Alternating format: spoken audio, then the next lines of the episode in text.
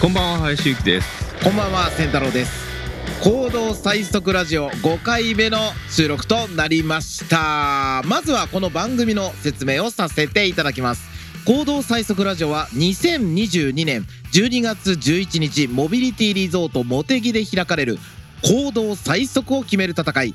G1 レースの主催林勇輝とストリート出身の現役走り屋芸人千太郎がレースや車に関する話題を話すポッドキャスト史上最速の番組でございます。今日もよろしくお願いしおます。願いしますはい、ということで、じゃあ、まずですね、今回この5回目のテーマ、いろいろ話していきたいと思うんですけれども、はい実はこれちょっと収録がちょっと空いたんですよね。そうですねはい。まあ、その間にもいろいろなんか実は林さんが活動していたということで、はい近況ちょっとなんかこんなことやってましたよみたいなのあったら教えてください。そうですねちょうど収録日の2日前ですかねはい。にバーチャルタイムアタックが全6回のはいラウンドを終わりまして、バ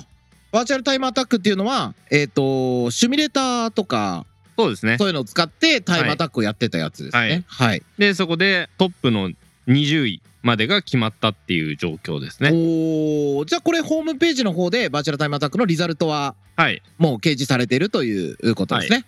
まあ上がってまして、で、はいあのそのトップの20の人たちにははい。もうすでにあの国内 A ライセンスを取得いただくこう案内とか、はいはいまあ、はあとはあの、まあ、全員集まってもらってちょはっいとまあ説明会も開いてですね、はいまあ今後どういう活動していくのかっていうことを、まあ、決める流れに入ろうとしてます。い。おーなんか具体的に動き出した感がすごいですね。そうですねえー、じゃあこのバーチャルタイムアタックで実際にこうやってたドライバーの中からはい、レースの方に出てくる人も出てくるんではないかと。はいもう確実にはあいの1台はまあ出てくることにはなりまして、はいと言いますのはあの、まあ、弊社でですねはい。あの1台マシンを用意しましておでついに公式がマクラーレンを出す時が来たんですね。そうですねまあマクラーレンよりもだいぶ安いかもしれないで すけど個人的に乗ってみたいから言っただけです。はい すいません。はいまああのそのクラスの中では、まあ、優勝を狙えるような、まあ、そういう車を仕上げようかなでまああのドライバーとしては、まあ、バーチャルの中では、はい。まあ、間違いなく速いドライバーなんでまあそののドライバーが実際にリアルでもどこまでやれるのかっていうところをまあ追求していくような、えーなんかあれですね、そのバーチャルのドライバーの人から、例えばレーシングドライバーになる人って今すごいいるじゃないですか。僕の知り合いでも、まあ一人。その2016年にグランツーリスモでチャンピオン取って、で今は実際スーパー GT に今年から走ってる人もいるんですああけど富林選手あそうですそうです、はいまあすごい仲良くさせてもらってたりとかするんですけど、はい今そのバーチャルからリアルっていう流れって結構あると思うんですよはいだからこれは C1 レースもそのバーチャルのドライバーがしかも C1 株式会社が作った車で出てくるっていうのはこれ多分他のエントラントも注目なんじゃないかなって思います。そうですね。で今ちょっとあの案内をさせてもらっているのが各ショップさんのの方に、はいあのまあ、マシンは作っていただいているものの、まあ、そこにドライバーが、まあ、どなたって、まあ、いらっしゃらない場合にはうんあのこのバーチャルのえトップドライバーを紹介させてもらったりとかおーまあそういうことはしようかなとはいはいはいはい。思ってますし、まあ、その中でも、まあ、上位の方にはあのまあ C1 のマシンに乗ってもらおうかなっていううんプランですね。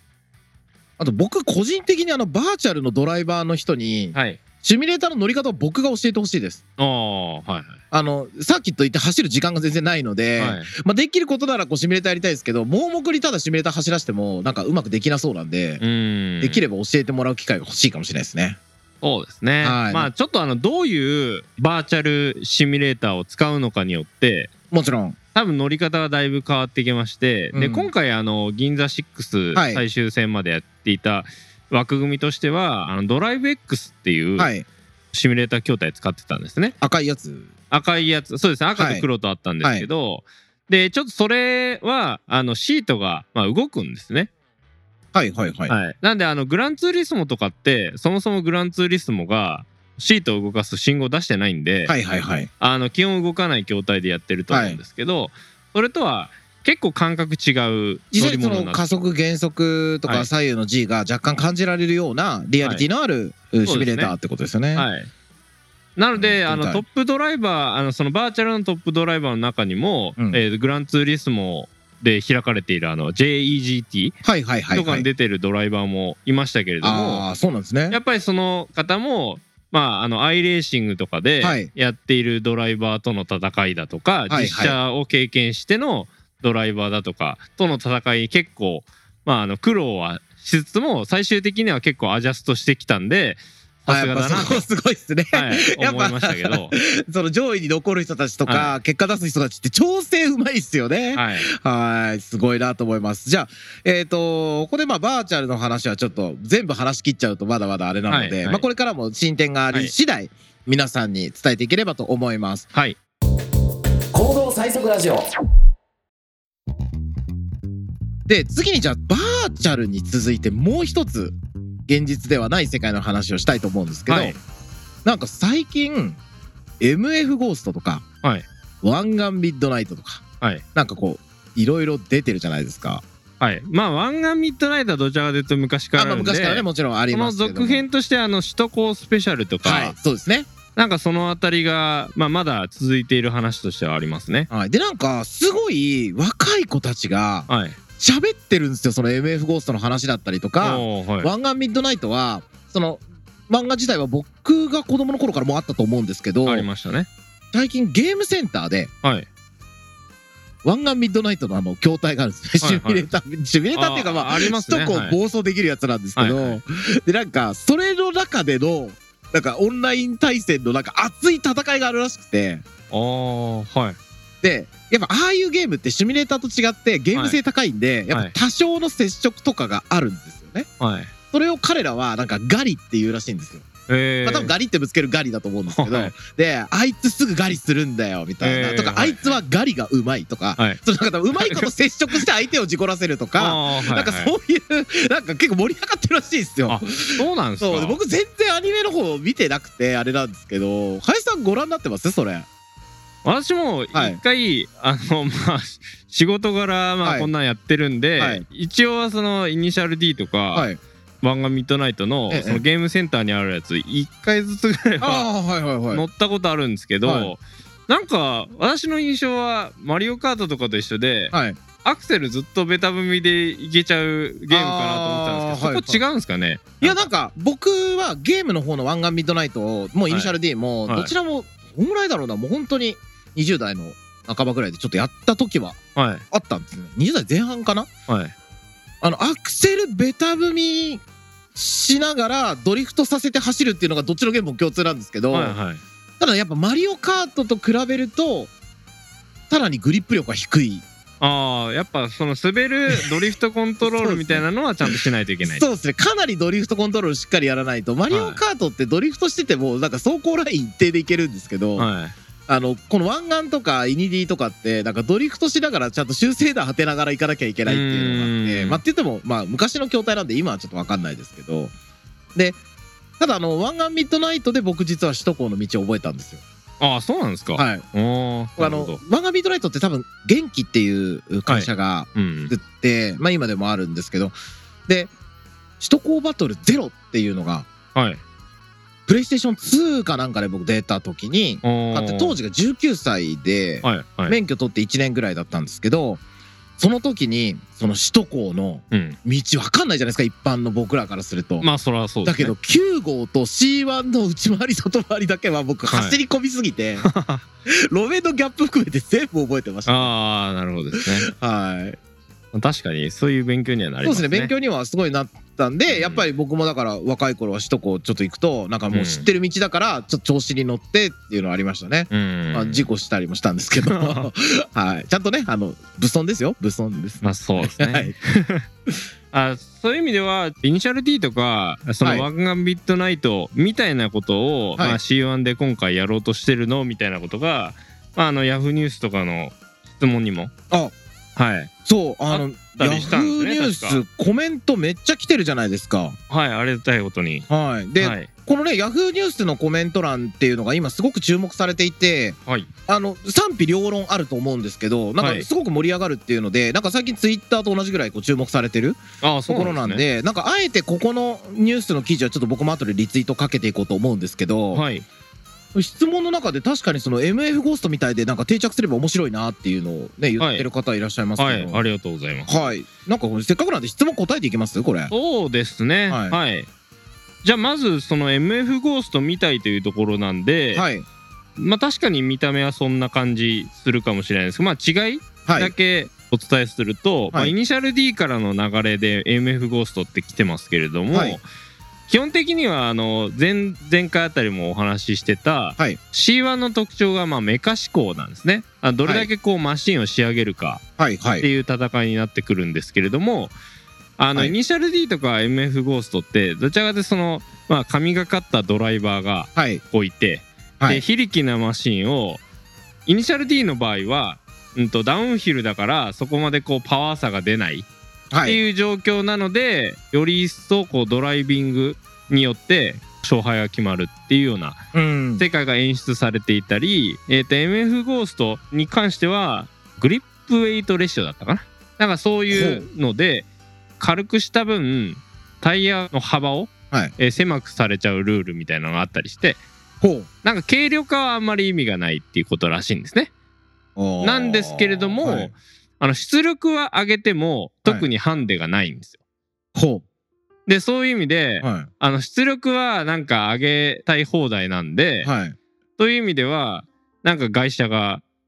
有利だったりとか、 まあそうっすよねあ外車っていうかもともと売らはれいていする、ごいやつはがいすごいいやつっぱいありますからね外国の車にはっていうので、はいえー、とその日本車の86に乗っているはいカナタ・リビントンだったか、なはいそういう名前の主人公が乗るのは、まあだいぶ非力なんですけれども、はいそのカナタ選手がはい神がかったドライビングをするからすごいんだと。えーそのハイパワーの外車たちにはい挑んでいくはい MF ゴーストのカナタさんはい。 ごめんなさいね、もう僕全然見てなかったから、これ。まあ私ももう、はいあの、はい。あの、ちょっと C1 が、まあ結局この MF ゴーストに、みたいなのをこう実現しようとしたのって言われるんですけど、はいちょっと恥ずかしながら、あの、い C1 の構想を作り終わった後に、私も、あ、MF ゴーストっていうのがあるんだっていうのを知知っ逆ただ状ったんです況ねで、はい。でまあ、ただちょっと皆さんちょっと注目されてるみたいなんで、はいあの、しっかり、あの、最新刊まで、あの、急いで読んだりあしちたゃんんでとすけど。読んだんですね。すごいな。読みましたよ。はでまああのそういう意味でちょっと私もまだ覚えたての情報とかもあって、はいはいふわふわしてるんですけど、はいなのでちょっとその MF ゴーストとの違いはやっぱりそのドライビングい。はい。にこう注目してるか、えっと、メーっカーの作り込みに注目しているかてっていうとところが一番大きな違いかなと。思思ってますはただ湾岸ミッドナイトと、あの首都高スペシャルって、い。どちらかというとこうメカの要素が多分に入ってきてる漫画なんですね。そうですね。僕は、湾岸ミッドナイトに関しては多少読んでるんで、はなんいですけど、やっぱりメカ要素、はい車作り、はいそれからチューナはいー、で最終的に人間ドラマだと思うんですよ。そう ですね。なんかこう、名言がいっぱいあるんですあ。よーなんか名言だけ切り取られて全然車興味ない子たちに普及してるんですよねあーなんかそういうぐらいなんで、まあそこはちょっとまた特殊な漫画だなっていうのは思いますね。なのでまあ湾岸ミッドナイト系に関してはどちらかというとまあ C1 に通ずるところがあってはいまああの愛車で出られるっていうところもある種そういうところがあるかなと思ってるのが、はい朝倉明夫さんのはいはいはい Z はいはいはい。っていうのが、まあなんであんな車にこだわるんだっていうところあるんですけれども やっぱりそこはその Z と、まあ、戦いを共にしたいというかそうですね。そういうこう愛車に対するはい。こう思い入れっていうので、まあ、走り続けているっていうところがあるんで。そうですね。っていう意味では、まあ、C1 も同じように、その愛車をどれだけうん。鍛えるかっていうところになってくるんで通ずるところはあるかなと思ってます。はい。いやーもう個人的にはちょっとこの湾岸ミッドナイト要素強めがもう大好きなので。ああそうですか。いやそうなんですよもうあのー実際僕知り合いがはい、湾岸ミッドナイトに出てくるブラックバードのベースの車体を持ってるんですよ、ああそうなんですか。そうなんですそれでしかもさっき出してるんですよええっていうかまあアイドラーズっていう僕が MC やってるレースに出てるんですけど。ああそうなんですか。ははい。で、面白くて、その人ずっと同じ車乗り続けてるんですよ、バブルの時代から。いはい。で、ずーっと頑張ってるんですけど、はいで、しかもやっぱり本人も、あ、ブラックバードの、まあ、菅野さんっていう人なんですけど、もはうい言って大丈夫だと思うんで、はいブ、ラックバード菅野ですって、じゃあ自分で言うんですよ。ああだそうからなんすごいいいんですけど、ただ、周りがどんどん成長していって、車も時代も良くなっていくじゃないですか。はいどんどんリザルトの順位が下がって いくんですよ。もうかわいそうに、本当に。もう全然遅くないですけどね。あはい、あとか、かあとはあのーそれこそ Z もはい走ってる人がいてはい 130Z なんですけどあの30ではないんですけど 130Z で、はいえー僕のアイドラーズっていうのはトラッドメイクスクラスっていう旧車のクラスはいでセミスリック履いて、はいエンジンは当時のものをはいキャブで使って筑波サーキットの1周が5秒とかおーはいはいはい4秒台とか、速いんですよ。はいであの見た目の Z がはいその速度で走ってるとやっぱりすごいなみたいなこだわってるなっていうのを感じたりとかあーあるんでいつかねそういう人たちがこのレースにね出てきたらめちゃくちゃ面白いなって思うんですけそどうも。ですねぜひはいお願いしたいですねはい。まあちょっとこれからもあのーまあヤフーコメントだけではなくて、まあツイッターだったりとか、まあはいいろんなところの質問とか、えー私たちできる限りこの番組の中でも紹介して回答できればと思いますので、ぜひぜひ、えー皆さんいろんな形でご意見、ご感想、ご質問等をお寄せいただければと思います。はいお願いし ますえー非常に押しておりますので今日はこの辺にしまうす。んそうですね はいそれでは今回もお聞きいただきましてありがとうございました ありがとうございました。お相手は林ゆきと天太郎でした。行動最速ラジオを最後までお聞きいただきありがとうございました。